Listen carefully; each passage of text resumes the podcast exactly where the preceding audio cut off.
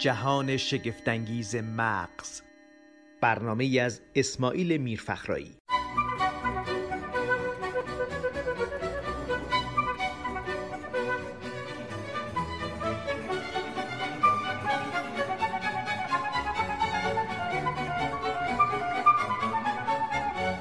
سلام عرض می‌کنم. من اسماعیل میرفخرایی برنامه ساز برنامه های علمی که الان در نقش مجری یا اجرا کننده اینجا گرفتم نشستم.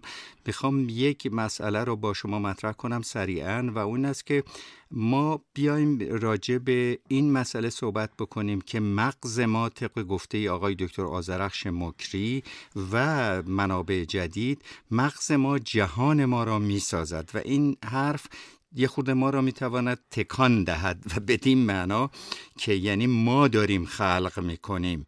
و اون مدل قدیمی هم که در برنامه هایی صحبت کردیم راجع به هر بخش مغز ما یه تخصصی داره یه مقدار با این مسئله ممکنه تضاد داشته باشه که آقای دکتر مکری می‌خوان صحبت کنند و بگن این مرز ما به عنوان یه مجموعه عمل می‌کنه.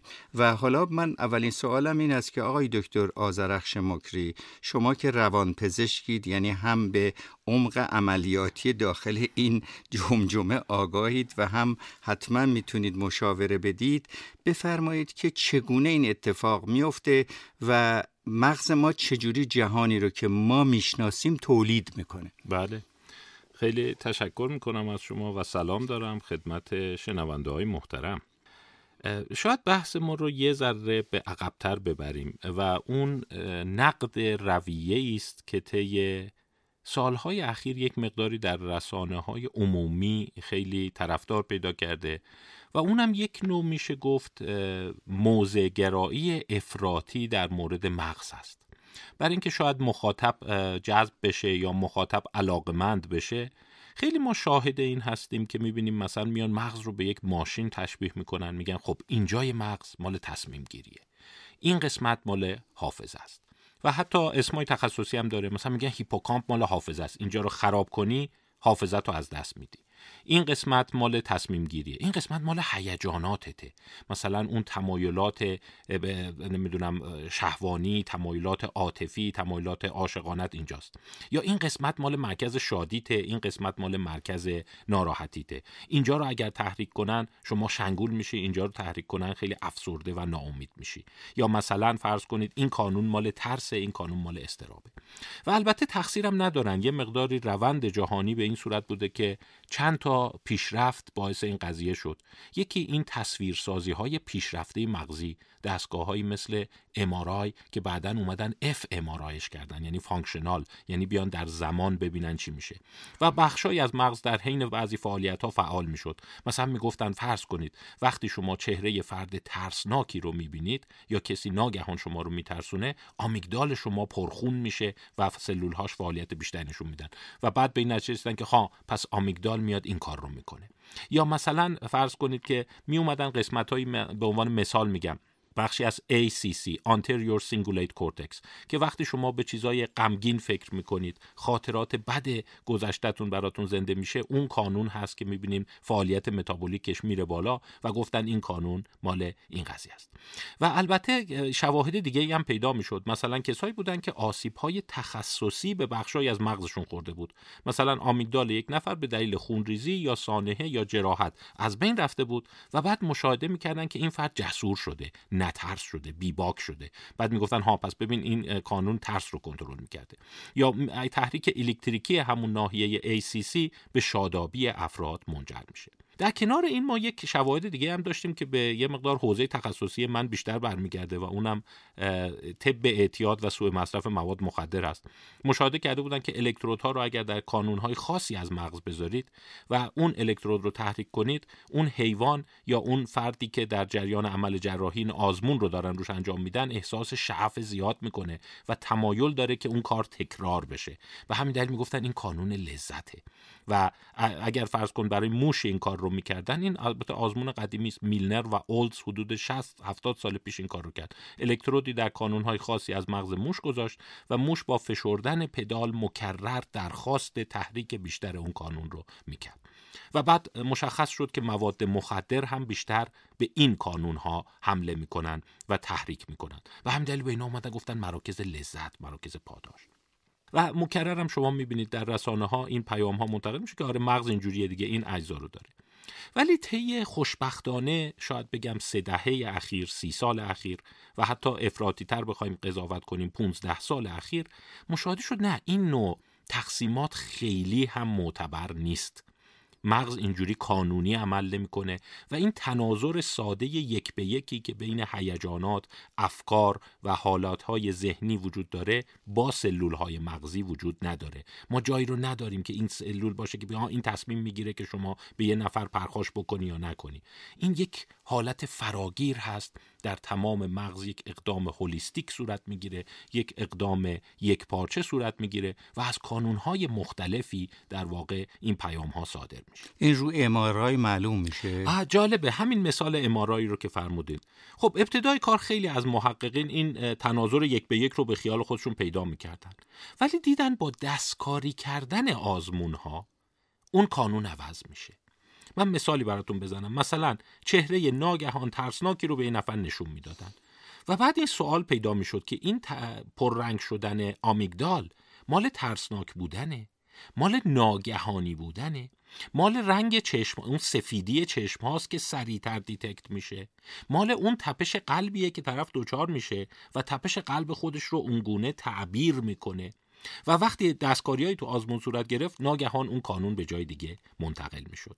و همین دلیل اون حالت ساده انگارانه که ما بیایم بگیم مغز رو تیکه تیکه کنیم بگیم این قسمت مال این بیماریه این قسمت مال این توانمندیه روز به روز شواهد داره براش پس کار جراح مغزی مشکل تر میشه البته لزوما نه. برای اینکه جراحی ها و ببینید ما مشکلاتی که معمولا در جراحی یا نورولوژی حالت های سخت افزاری تر مغز می‌بینیم بیشتر به مسائل فیزیکیه. مثلا فلج اندام.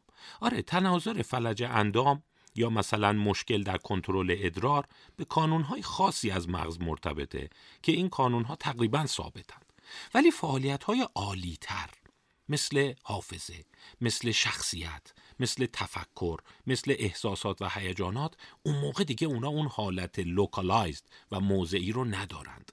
برای همین شاید اون اقدام متحورانه که خیلی سالها پیش جراحی امید داشت که ما کانونی خاصی از مغز رو دستکاری کنیم که شرارت این آدم کم بشه یا کانون خاصی رو خراب کنیم این آدم مثلا دیگه آدم حسودی نباشه خیلی زیر سواله و معتقدن که مغز اونجوری کار نمی‌کنه. حرکت دست من آره به یه قسمتی از کورتکس مقابل مربوطه و اون کانون رو خراب بکنن دست من فلج خواهد شد. ولی عواطف من خیلی پخشتره. به خصوص در قسمت وسیعی از لوب پیشانی مغز سیستم limbic مغز و سیستم های subcortical پخش شده. و حتی مثال دیگه میشه زد. مثالی که من همیشه دوست دارم بزنم سر کلاس ها میگم مثال ترافیک هست. شما ببینید بعضیا میگن که خب شما فرض کنید منزل شما طرف مثلا تجریش هست و شما می‌خواید برید میدان انقلاب. از یه مسیر خاصی مرتب میرید و اگر این مسیر شما رو عکس برداری کنن مثل همون اف شما یک مراکز خاصی رو می‌بینید که هر روز فعال میشه. ولی اینجوری تجسم کنید که کافیه یه جا ترافیک پیش بیاد یا مثلا یکی از این مسیرها بسته بشه. شما کاملا ناتوان نیستید. از مسیرهای جانبی میندازید. درست زمانی که میرید عوض میشه مسیری که میرید عوض میشه ولی بازم به مقصدتون می‌رسید. این اصطلاح رو در علم اعصاب میگن دژنرسی یعنی خیلی از فعالیت های عالی مغز عالی روان رو میشه از مسیرهای مختلف انجام داد. برای همینه که شما می‌بینید یک قانون مغز آسیب می‌بینه ممکنه شما دستتون فلج بشه و هیچ راهی نداشته باشید. ولی تفکرتون موقتا بخشش مختل میشه ولی دوباره بازسازی میشه. برای اینکه مغز یاد می‌گیره از راه های دیگه متوجه این قضیه بشه. این اصل دژنرسی به نظر میاد اصل خیلی قشنگی در مغز پس در این مورد که میفرمایید هم در مورد اجرایی مغز می‌تواند اثر داشته باشه هم به اصطلاح اون فضایی که ما تو ذهنمون ساختیم. یعنی اگر من دستم فلج بشه ممکنه یه بخش دیگر مغز بتونه این, این رو دوباره بیاره تا حدی جبران کنه و هم اگر طرز فکری رو در من بخواین عوض کنین به عنوان holistic ممکنه که این اتفاق بتونه بیفته. و اثبات این نظر بر اساس کاری که شما می‌کنید یا چیز چجوریه؟ یعنی بله. چجوری می‌تونید در مقابل اونایی که در حقیقت localize می‌کنن دفاع کنید؟ بله. ببینید صحبت بر سر اینه که مغز استاتیکه یا پلاستیکه. بله. خب الان بیشتر معتقدن که پلاستیکه. یعنی اصلا اینجور نیست که این ساختارش fix باشه. و حتی این تصور هست که حتی تا سنین بالای 80 هم باز داره بازسازی میشه.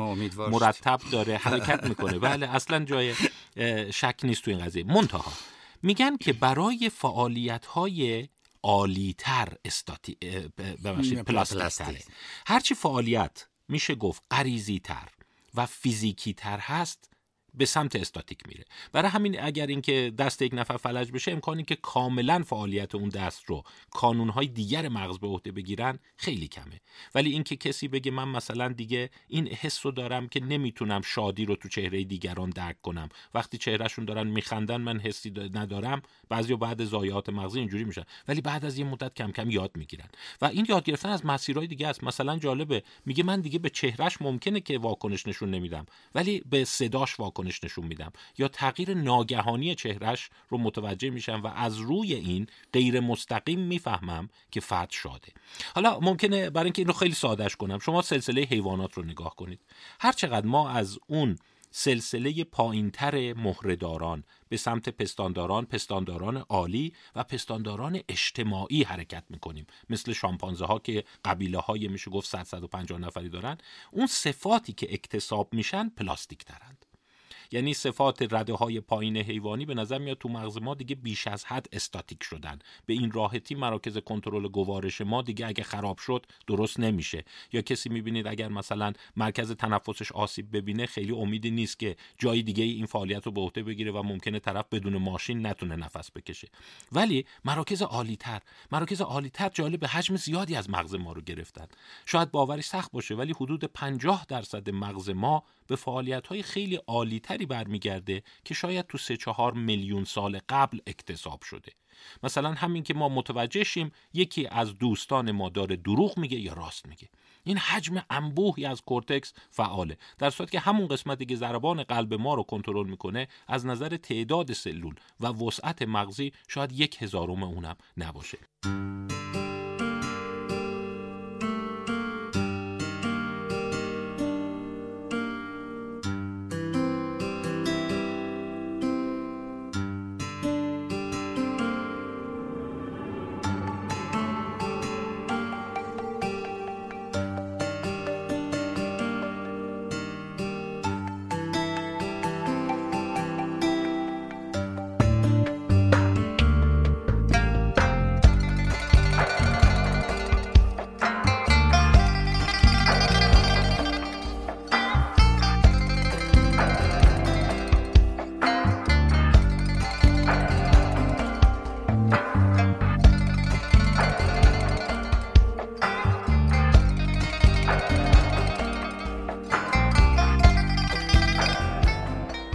اینجا من هیجان زده میشم و یه بحثی رو می‌برم توی تاثیرات محیطی روی ساخت این تفکرات نمی‌خوام هدایت کنم بحث و بله. سوال می‌کنم که پس به این ترتیب تأثیرات محیطی در برداشت های عالی مغز چقدر می‌تواند مؤثر باشد و من اگر فرض کن چسبیدم به یه تفکر مثلا مال میلیون ها سال پیش بله. در اثر آموزش می‌تونم اینمو عوض بکنم. فوق العاده ببینید من فکر کنم نگریستن به این قضیه در اشل سلسله حیوانات خیلی روشنگره.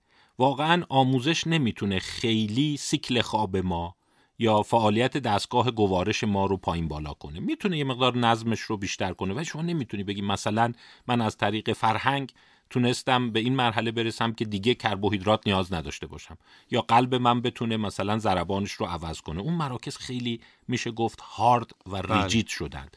ولی به سمت فعالیت های عالی میریم نه تنها قابل پلاستیسیتی هستند بلکه به شدت نیازمند محرک محیطی هستند. و داره کشف میشه. من فکر کنم بیشتر به شعبده بازی شبیه. می‌دونی شما در شعبده بازان نگاه می‌کنی یک لحظه می‌بینی که مثلا یک کارتی تو دستش ناپدید شد و از تو یقه پیرنش در آورد و همه میمونن که این چگونه اتفاق افتاده.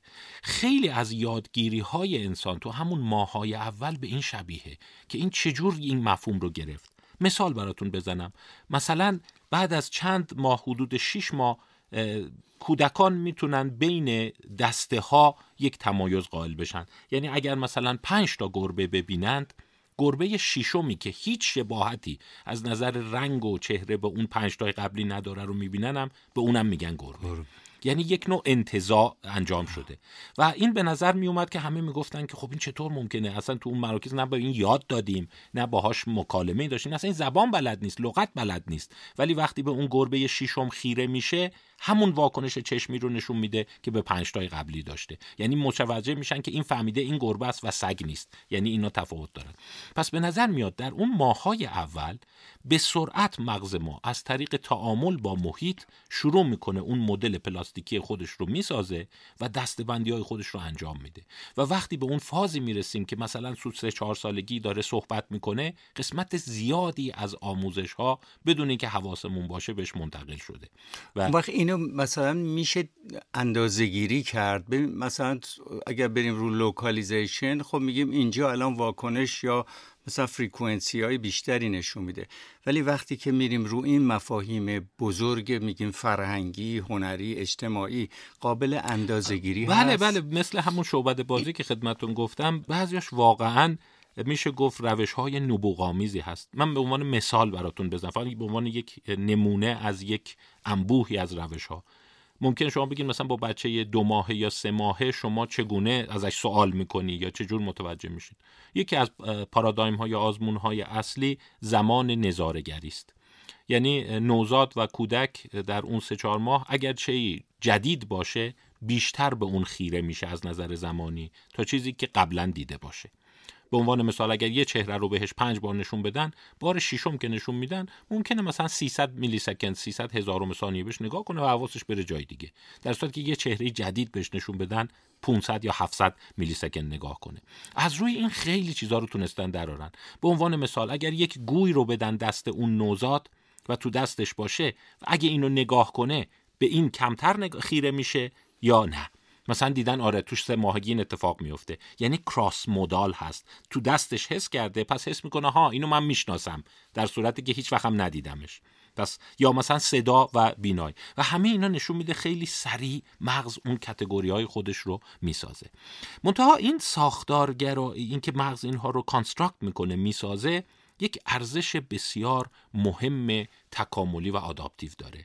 این باعث میشه مغز خیلی سریع باشه. مغز خیلی با سرعت بالا function کنه.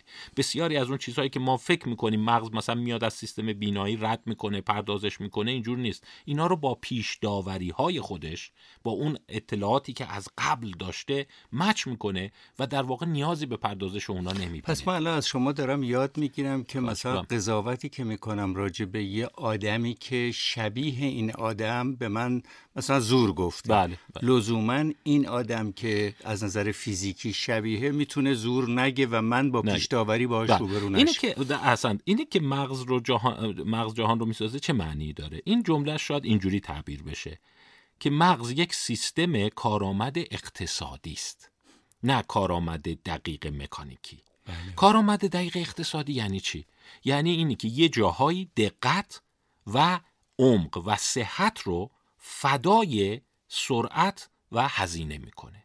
ما نمی‌تونیم تک تک گربه ها رو تو مغزمون ثبت کنیم که اگر بعد از یک میلیون گربه یک, نیم، یک میلیون اولی رو دیدیم بگیم ها اینم گربه هست یا نیست. این کارو نمی‌کنه. 5 6 تاشون رو می‌گیره یه انتظار درست می‌کنه یه جمعبندی می‌کنه. بعدا هر چی شبیه اینا بود اونا هم به اسم گربه. می‌تونم یه نظر دامپزشکی هم بدم. دامپزشکی دوست من میگه گربه هر کدومشون یه ویژگی دارن در خیلی از حیوانات؟ ببخشید بله, بله, بله. نشم.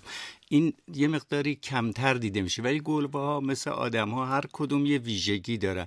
در نتیجه حرف دامپزشک در مورد اینکه یک گربه همیشه همون خاصیت داره در مورد تغذیه و رفتار و جنسیت و اینا بله. ولی در مورد اون چیزی که در سطح گربه‌ای به فرهنگ گربه‌ای برمیگرده ممکنه متفاوت بشن و این در مورد انسان ها چه وحشتناک میشه. بله. همین. فکر کنم یه جوری به بحث من دارین نزدیک میشین و اساس صحبت اینه که مغز برای اینی که سریع عمل کنه و کم هزینه عمل کنه میاد سریع انتظام می‌کنه. بله. پس در نتیجه با همون اطلاعات کم میاد به جنبندی های خیلی بله. به درد بخوری می‌رسه. برای این- خودش. برای خودش. این هم فایده داره هم ضرر. ضرر داره. بله. فایدهش چیه؟ فایدهش اینه که اگر شما نمی‌خواستی اینجوری عمل کنید تقریبا شاید یه مغزی شاید مثلا هزار برابر اینی که در جمجمه از لازم میداشتید. بله. در صورتی که بعضی اومدن گفتن نه اتفاقا من نمی‌خوام الان لغت رو به شیوه تح... تحقیرآمیزش به کار ببرم. ولی اصطلاحا میگن مغز جای زیادی رو سنبل می‌کنه. بله یعنی بله. سنبل کاره. اتفاقا برخلاف تصور که الان در جامعه دقیقاً- دقیقاً سنبل می‌کنه. یعنی چی؟ یعنی وقتی چهار نمونه دید سریع قضاوت می‌کنه و به همه تعمیم میده. این خ... این بیماری مغز نیست. این میگن economic basis of در واقع برینه چجوری می‌تونیم باهاش مقابله کنیم؟ نیازی به مقابله صرف هم نداره. برای اینکه ببینید اگر شما می‌خواین با این مقابله کنید اینقدر این سیستم کند میشه. اینقدر پردازش آسیب می‌بینه که شما لحظه به لحظه که دارید حرکت می‌کنید الان این مشکلی که خیلی از این روباتیکس دارن اینه که وقتی داره وارد اتاق میشه شما با یه نگاه میگی اینا همه اینجا صندلی ها رو دیدم میزا رو دیدم و حتی فرم صندلی رنگ صندلی عوض باشه شما باز می‌دونی صندلیه. برای اینکه یه انتظایی داری. ولی اون باید دونه دونه اینا رو بیاد آنالیز بکنه زمان ببره خیره بشه با اون حافظه خودش مچ بکنه که بعد ببینه هست یا نه. پس بیایم به این سنبلکاری مغز پیش داوری مغز. قضاوت های سریعی که مغز می‌سازه از جهان لزوما به دیده بد نگاه نکنیم. بگیم اولا این برای اینه که سرعت بالا باشه دوما هزینه پایین باشه. با تعداد کمی نورون داره این کار از توش می‌کنه. دیکتاتوری در اما, نمیاد؟ اما درست میگید. این به اه، پریدنها یه ایرادم داره که قضاوت ما اصطلاحا اینجوری گفته میشه همواره سوگیری داره. یعنی مغز نمی‌تونه مستقل بدون پیش داوری و بدون قضاوت جهان رو ببینه. و شما نمی‌تونی بگی گذشته رو فراموش کن فکر کن اون گذشته نبوده. اصلا این قسمتی که شما من دارم در چهره شما می‌بینم قسمت زیادیش بازسازی پیش داوری های من راجع به شماست اون چیزهایی که راجع به شما شنیدم چیزهایی که از این ور اونور هست اینی که راجع به شخصیت شما موقعیت شما background شما و همه اینا رو من دارم توی آنالیز خودم وارد می‌کنم مغز اینجوریه دست بله. خودمونم. پس شما ما رو دارین به یه بحثی می‌برین که به نظر من می‌تونیم در جلسه آینده ادامه بدیم که ببینیم چقدر این حافظه ما یه بخشیش دارم میگم می‌تواند در شکلگیری به اصطلاح برداشت ما از فضا و مکان مؤثر باشه خیلی بسیار. قشنگ گفتین. اصلا منو بردین توی دن- دنیای عجیب و غریبی که تالا به عنوان یه آدمی که فقط شکل شناسی رو می‌دیدم منو بردید توی عمق عمل کردها من اگر یک نکته بخوام اضافه کنم و بحث این قسمت رو تموم کنم همینه که دقیقا پس مغز ما یک الگویه. می‌تونیم بگه اصطلاحا میگن های فایدلتی یا های فیدلتی یعنی با اعتبار بالا از جهان بیرون نمیده. میاد قسمت های زیادیش رو می‌سازه. برای چی؟ برای اینکه اقتصادی نیست که شما همه جهان رو بخوای دقیق در واقع درک کنی. و این می‌تونه با این جمجمه کوچیک این همه دست آورد. این فایده عظیمی داشته که ما رو به اینجا رسونده. اما ضررهایی هم داره. ضررهاش رو من فکر تو برنامه بعد می‌تونیم به نوعی بپردازیم و چگونه می‌تونیم اونا رو کم کنیم. یعنی وقتی این مغز سریع راجع به ذات اشیاء اطرافش تصمیم گیری می‌کنه خب بعدا می‌تونه باعث تعصب بشه باعث پیش داوری بشه باعث اون حالتهای نجات پرستانه قومگرایانه افراطی و اینا بشه و خواهیم دید که بعدا روانشناسی اجتماعی رفتارشناسی اجتماعی روانپزشکی روانشناسی چگونه این خطا رو پیدا کرده و چه پیشنهادهایی برای اصلاحش داره.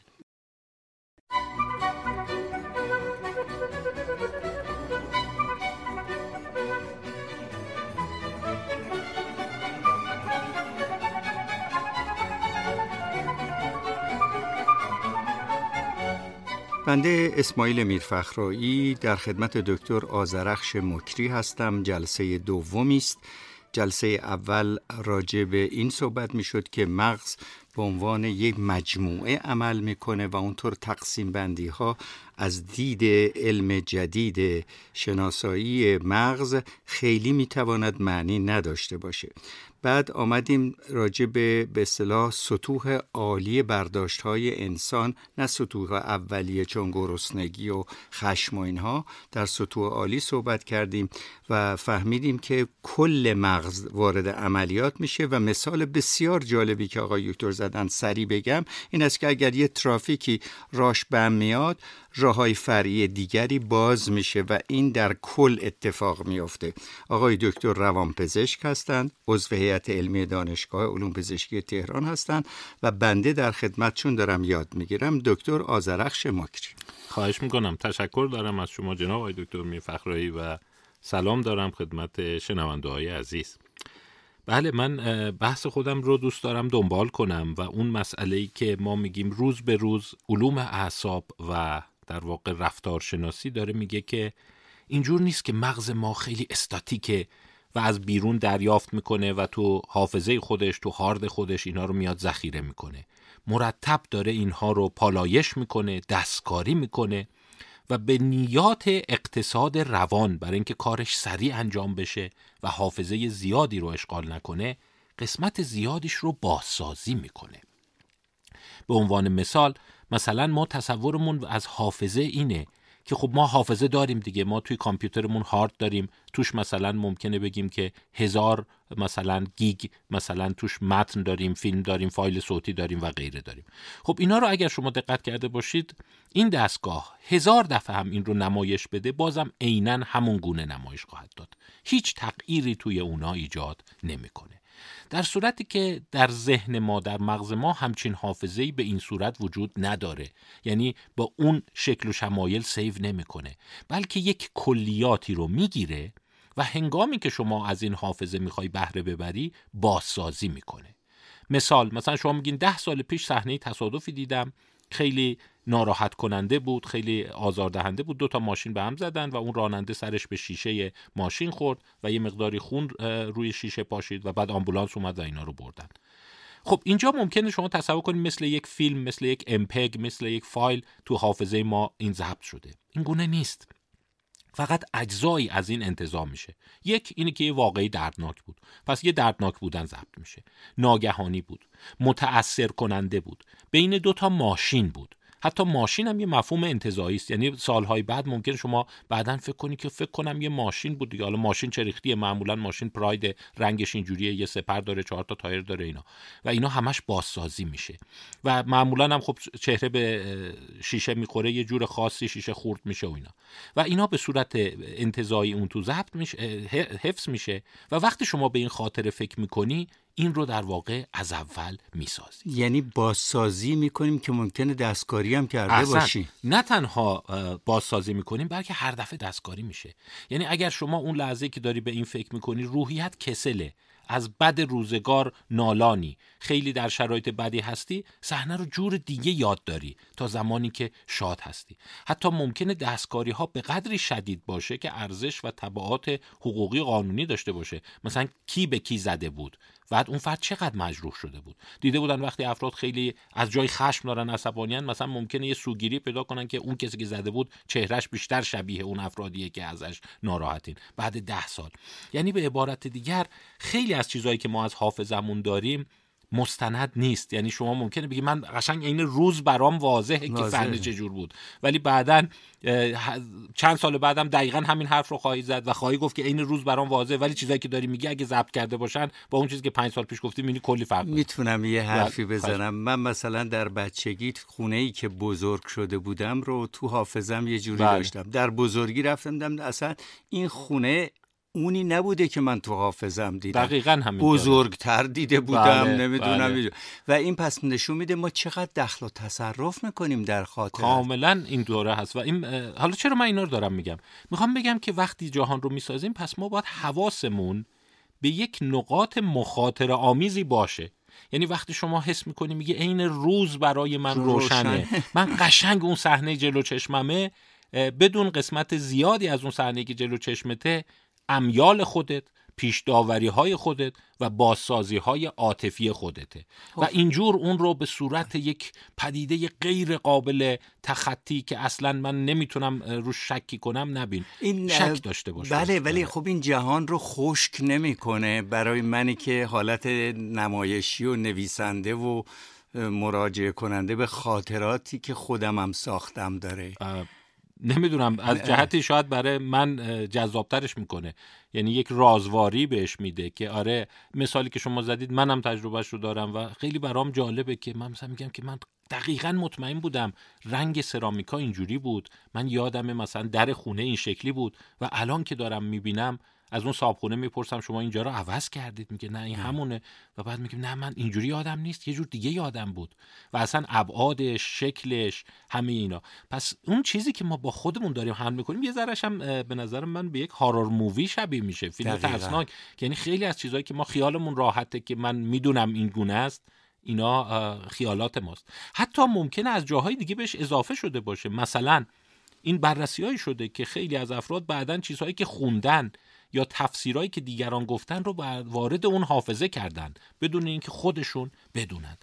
حالا خلاصه بحثمون رو خیلی رو این محور طول ندیم. فقط پیام من یعنی بحث من اینه که قسمت زیادی از اون چیزی که ما داریم راجع به گذشتمون بازسازیه. خیلی حالا فقط این نیست. یعنی اگر حافظمون بود خب حالا یه طبعاتی داشت ولی کاملا اینو راجع به دیگر پدیده هم داریم. مثلا شخصیت بقیه انسان ها برداشتی که ما از شخصیت انسان ها می‌کنیم یک نوع بازسازیه.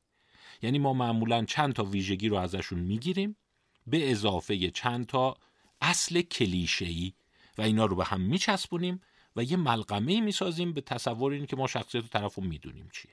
و باز مثل همون حافظه که بعد سی سال شما فکر می‌کنی ثابت مونده و عوض نشده این تصور رو هم دارید که شخصیت اون طرف هم عوض نشده.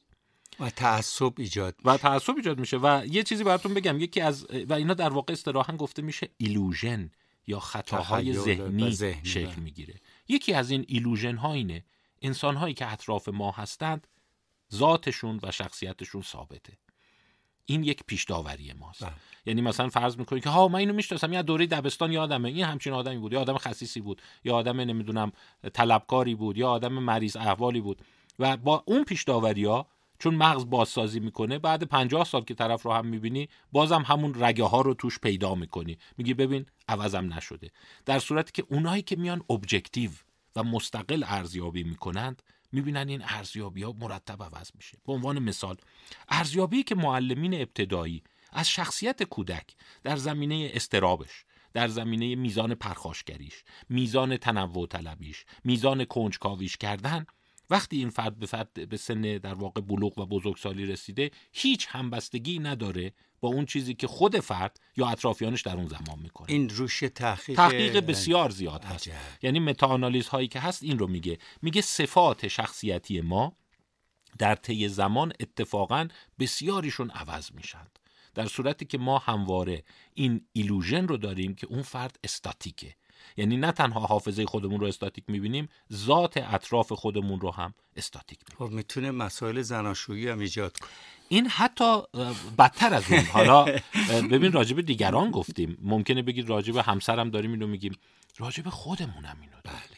این دیگه خیلیه. یعنی, یعنی توی دنیای illusive داریم یعنی تخیلی داریم این زندگی این یکی یه مقداری فکر کنم دیگه ترسناکش دیگه شورش در میاد.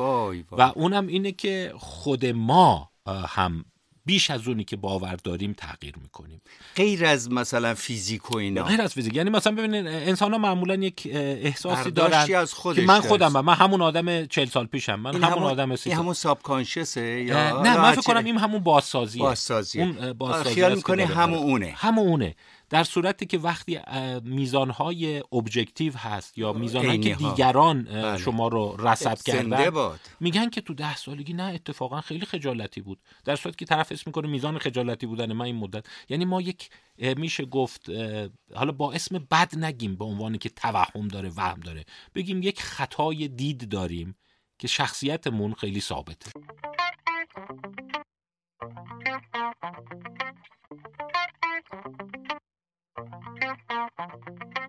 چجوری می‌تونیم اینو به مینیموم برسونیم؟ یک قسمت خیلی مهمش اینه که به این مسئله آگاهی داشته باشیم. می‌دونی؟ چون در واقع خیلی ها می‌پرسن خب چرا انسان ها این تصور یا این فکر کاذب رو دارن که ثابتن استاتیکن در صورتی که مرتب دارن عوض میشن؟ میگن این مثل داستان هی به خودشون تعریف می‌کنن. وقتی از طرف می‌پرسی تو چجور آدمی هستی این یه داستان و مرتب برای خودش تکرار می‌کنه. مثلا من آدم بخشنده هستم من آدم سختگیری هستم من آدم دست و دلبازی هستم من خیلی آدم کم حوصله هستم. و این از طریق نریشن یا نقل قولی که مکرر به خودش می‌کنه به استاتیک بودن این قضیه دامن می‌زنه.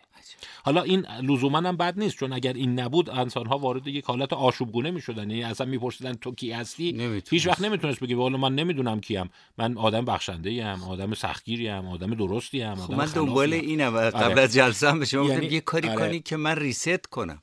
آره و چه اتفاق حالا یه مثال دیگه براتون بزنم که دیگه شنونده ها ممکنه این وسط معترض بشن و چون سیستم یه طرف هم هست نمی‌دونم اعتراضشون رو چجور می‌خوان نشون بدن.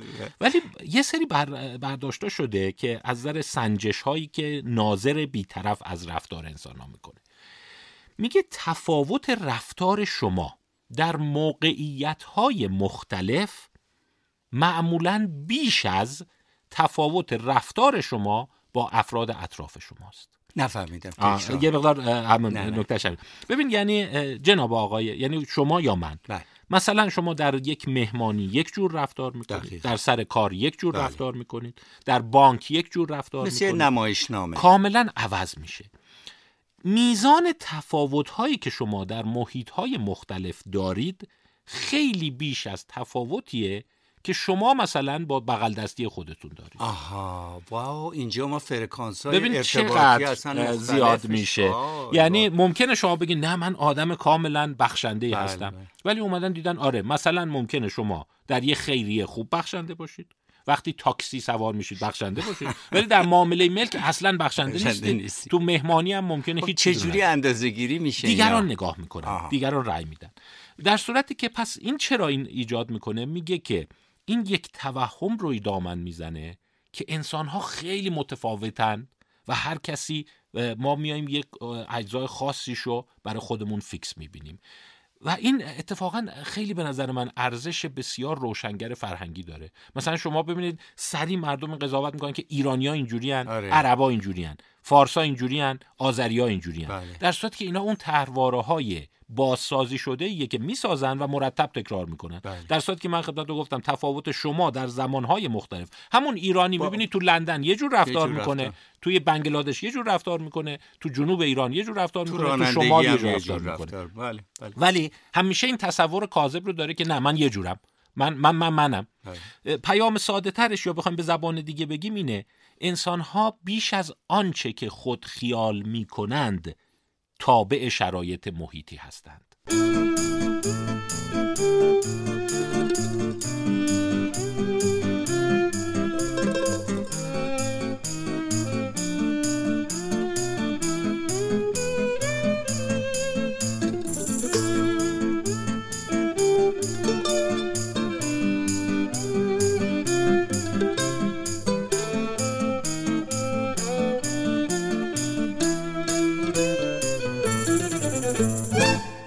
حالا این عرض من چرا روش تاکید دارم؟ بهش آگاه باشید.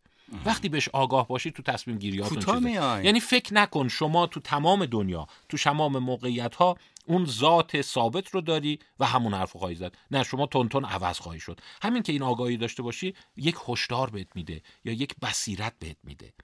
این یکی از ایلوژن هایی هست. این راجب خود شما هست راجب دیگران هم هست. این تصور داری که فلان کس همیشه این کار رو خواهد کرد. من انقدر میترسم که می‌خوام فقط سکوت کنم. چون ممکنه وارد یک دنیای اشباح و ارواح و اینا بشی. پس دنیا... آره. ولی خب یه چیزایی به شما کمک می‌کنه. مثلا کمک عملیش چیه؟ ببینید مثلا خیلی از افراد میان برن برای ازدواج میگن بیان بریم تحقیق کنیم از طرف. تو محیط کارش چجور آدمیه؟ خب بعد آخر سر میگه که آره خیلی تعجب می‌کنم. همکاراش گفتن خیلی آدم موقریه. هیچ وقت عصبانی نمیشه. هیچ وقت این فرد ندیدیم مثلا دروغ بگه. بعد همین فرد تو زندگی زناشویش از این رو به اون رو میشه. می‌بینی؟ و بعد طرف میگه خب خوب تحقیق نکرده بودیم. در صورتی که قافل از این هستند که انسان ها در محیط ها و زمان های مختلف رفتارهای متفاوت تر از آنچه ما تصور می‌کنیم نشون میدن. وقت داروهایی هست که به یه لول ما رو برسونه نه نه نه من فکر می‌کنم که این اصلا ذات مغز ماست. که اتفاقا خوبم هست. یعنی یک نوع انعطاف پذیری مغز رو نشون میده که شما در محیط و ممکنه شما حتی بگید مثال دیگه براتون بزنم. در طی تاریخ این رو اول بار کجا متوجه شدند؟ وقتی اون دادگاه مشهور نورنبرگ شکل گرفت و خیلی از این جنایتکاران نازی رو دیدن همه تصورشون بود که با یک سری آدم شرور مواجهی که هیچ گونه عاطفه ای ندارند و فقط قسی القلب محضند. ولی چیز عجیبی که متوجه شدن اینه که خیلی از اینا کاملا آدمای معمولی بودند. در یعنی اون شرایط. در اون شرایط اونجور شده بودند. وقتی توی اون شرایط جنگی در اون موقعیت خاص بودن از خودشون قصاوت نشون داد یا قضاوت ملی میهنی شد یا تحت تاثیر اون ایدئولوژی بودن بله. یعنی در زندگی فردیشون حتی بعضیاشون جالب بود در آورده بودن که و فرزندانشون شهادت داده بودن که این نه یه بار به ما کشیده زد نه دیدیم یه بار سر مادر داد بزنه. همون آدم متهم بود که مثلا دستور تیرباران تعداد زیادی پارتیزان اگه من سیاسی نباشم بگم آقای صدام یکی از رومانتیک ترین ناول ها رو نوشته. ممکنه. بله. یعنی من, شک نخواهم. بله بله. یعنی دیدم که چطور ممکنه. ببخشید من اصلا سیاسی نمیگم. این آدم که گاز می‌زنه رو مردم بله بله. این داستان رومانتیک نوشته. پس این چی باعث میشه؟ میگن که در تصمیم گیریاتون هشدار داشته باشید و هوشیار باشید. اون چیزی که شما از ذات دیگر موجودات و خودتون ارزیابی می‌کنید اونقدر معتبر نیست. خب به چی اتکا کنیم؟ میگن ستینگ های مختلف رو باید بشناسید. یعنی شما نمی‌تونی بگی که این فرد من خیالم از این آدم راحته. این آدم نمی‌دونم خوشقلبه مثلا آره این و برای همین می‌بینی خیلی از اختلافات ملکی معاملاتی میگن که آره شریک برادر خیلی خوبی بود. نمی‌دونم تو شراکت چجوری سر منو کلا می‌ذاره. آره. این چرا این کارو می‌کنه؟ پس یعنی میگه اولش در حقیقت راحت نرین جلو ها؟ اینجوری بگم که حالا باز نمی‌خوام سوگیری اخلاقی بهش بگم. میگم فقط این آگاهی داشته باشید. انسان ها در محیط های مختلف می‌تونن رفتارهای نشون بدن که اصلا شما انتظارش و از خودتون هم همین و خودتون نه شوکه بشید نه اینی که قافلگیر بشید. پس اگر فرض کنید یه آدمی هست که شما اسم می‌کنید این چقدر مثلا آدم نمی‌دونم آرومیه موقریه. بعد اینو مثلا در یه جایی خاصی سپردین و ببینید چقدر اونجا داره خرابکاری می‌کنه و تعجب می‌کنیم. میگه والا خانوادهش قسم می‌خورن ما اصلا از این ندیده بودیم. میگه آره خب محیط عوض شده این عوض شده. اون طرفش هم درسته ها. یعنی اون در واقع قصابانی که ما توی نورنبرگ دیدیم تو زندگی های فردیشون بعضیشون معلم ابتدایی بودن. اصلا میگه این معلم ابتدایی بوده و هیچ سابقه پیدا نکردن که این یکی از دانش آموزا رو کتک زده باشه یا داد زده باشه خب نمونه بارزش خود آقای هیتلر این همه حیوان دوست داشته و این, باعث چیز میشه یعنی برای عوام این چیز رو پیدا که ها پس ببین همه چی دروغه. نه همه چی دروغ نیست. یا نمی‌دونم اینا دارن رنگ نقش بازی می‌کنن یا اون فریب می‌داده. نه چه نیازی داشته فریب بده که؟ پس این چه آره. بذاریم کلک مغز. کلک مغز نه می‌تونیم بگیم که مغز تو محیط مختلف یه جورایی که ما انتظار نداریم از خودش نشون میده دیگه. و این برای درس اخلاقی برای همه داره که آره شما نه خیلی راجع به ذات انسان ها خیالت راحت باشه, نه راجع به ذات انسان ها خیلی خیال ناراحت باشه. یعنی فکر کنی که هر جای کار خوبی داره می‌کنه من این ذات شروره. پس این حتما داره فیلم بازی می‌کنه. اون ورم اینه که من نمی‌دونم چه قافلگیری شدم. این آدم که اینقدر در واقع درست بود و حالا در این حالا باز یه چیزی که بحث ما اضافه بشه و فکر کنم بحث رو بتونیم تموم کنیم اینه. که یه پله دشوارتر هم داره. میگه در مورد خودتون شما راحتتر می‌تونی این قضیه رو متوجه شی تا دیگران. مثال اگر شما چراغ قرمز رو رد می‌کنید بعد میگم پس ببین شما آدم بی نظمی هستی آدم بی شخصیتی هستی بی مبالاتی هستی. شما معمولا خواهید گفت نه من اونجا مجبور بودم عجله داشتم. من خانومم مریض بود داشتم به سرعت می‌رفتم.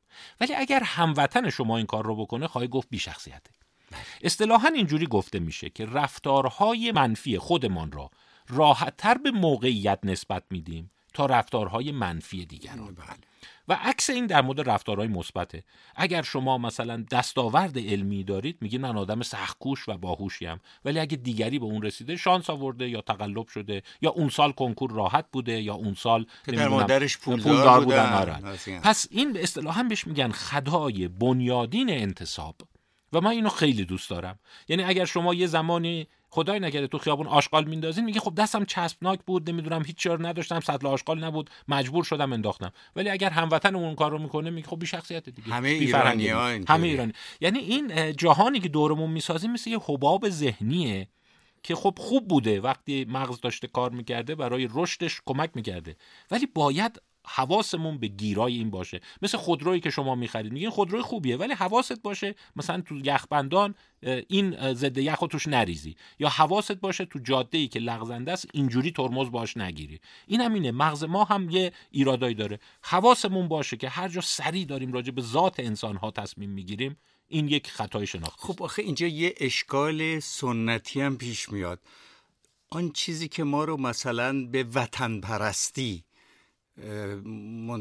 متصل می‌کنه و ما برای وطنمون میریم کشته میشیم. هم اگر ما با این دید نگاه کنیم میگیم که خب این یه چیزیه که ما ساختیم. نمی‌خوام وارد مشکل بشیم ولی بله. می‌خوام بگم خیلی از باورهای استاتیک مغزی ما که ما رو به یک سری رفتار چه ایدئولوژیش چه غیر وارد می‌کنه اگر با این دید ببینیم ممکن یه دفعه یلخی بشیم. ببخشید من دارم میگم ها. و اینجا باید چیکار کنیم؟ یعنی یه چیزهایی رو باید دائما عوض بله. کنیم. من فکر می‌کنم که یه قسمتهایش رو راحتتر می‌تونیم راجبش بحث کنیم. به عنوان مثال هر وقت دیدید ما داریم یک جمعبندی های چه مثبت و چه منفی راجب قوم خودمون می‌کنیم این می‌تونه از این سوگیری ها باشه. به عنوان مثال ایرانی جماعت تنبله. نه این از همون تصمیم گیره. ایرانی جماعت نمی‌دونم از زیر کار در روه. یا ایرانی جماعت خیلی مهمان نوازه ایرانی جماعت خیلی مثلا مهربانه. هر دفع شما می‌بینی که ما در مقابل آنها داریم به یه جمعبندی می‌رسیم یه هوشیاری داشته باشیم که نکنه این همون خطاهای ذهنی ماست. و تازه نکنه اون بله و اصلا می‌تونیم تفکیک هم کنیم. یه چیزهایی می‌تونه اون باورهای قبلی ما به ما یک موتور مثبت هم بده. چون اگه اینا رو باورهای قبلی رو کاملا بگیریم یه آدم در حقیقت ربات صفر کیلومتر من فکرم خیلی خوشحالم که به هم داریم به یک همفکری می‌رسیم که آره چون مغز می‌سازه بر اساس باورهای قبلی می‌سازه. مثلا فرض کنید وقتی این ذهن شکل می‌گیره که ایرانی جماعت مثلا خب کار دقیق نمی‌کنه. اون آلمانیه که بنزش خیلی دقیقه. ایرانی وقتی خودرو می‌سازه ده جاش خرابه. اینو سریع شما می‌خوای به همه جا تعمین بدی و بعد هر جا هست بازسازی کنی. ببین اینم طرز راه رفتنشه. اونم طرز نمی‌دونم اولی چیزی که من از شما یاد گرفتم که از در این استودیو برم بیرون روی صورت ظاهر مردم قصه نسازم. یعنی آره. تصویری من دارم با یه تصویر مشابه دیگه. من میگم این نوع قیافه می‌تونه آدم به اصطلاح خطاکاری باشه این چیزیست که تو مغز یا درستکاری باشه آره یا آره. نه. آره. یعنی میگم یکی از تعصباتی که ماها داریم این است که قیافه آدم ها رو با آن سابقه ای که داریم میسنجیم ممکنه که این آدم ممکنه صورت خیلی زیبا هم نداشته باشه ولی سرشت زیبایی شاید داشته باشه یه مقدار به هم نزدیک شده باشیم بله می‌تونیم اینجوری پیام صورت دیگه این باشه که ذات مغز نه به خاطر بیماری بلکه ذات ساختارش اینه که اصولا پیشداوری زیاد می‌کنه. و برای اینی که ما از پیشداوریش بکاهیم قسمتش اینه که به این اصل آگاه باشیم. که یعنی وقتی تو هر محیطی قرار گرفتیم مثلا فرض کن یه عده یه جا دارن مثلا صف کشیدن مثلا نوبت رو رعایت نمی‌کنن اینا ها ببین هر هرس می‌زنن. در صورتی که خود شما اگر توی همون سیستم باشی سریعا اون رو محیط رو درک خواهی کرد. آره اینجا فشار محیط لابد عجله دارن خسته شدن چی شده چی شده. بس که به شدتش هم داره. برای همینه که تعدیل این قضیه به درک جهان ما کمک خواهد خودمون راحت می‌کنه. بیشتر اون چیزی که ما در بیرون همینجور اسکن می‌کنیم و نگاه می‌کنیم به کمک حافظه ما داره تون بازسازی میشه.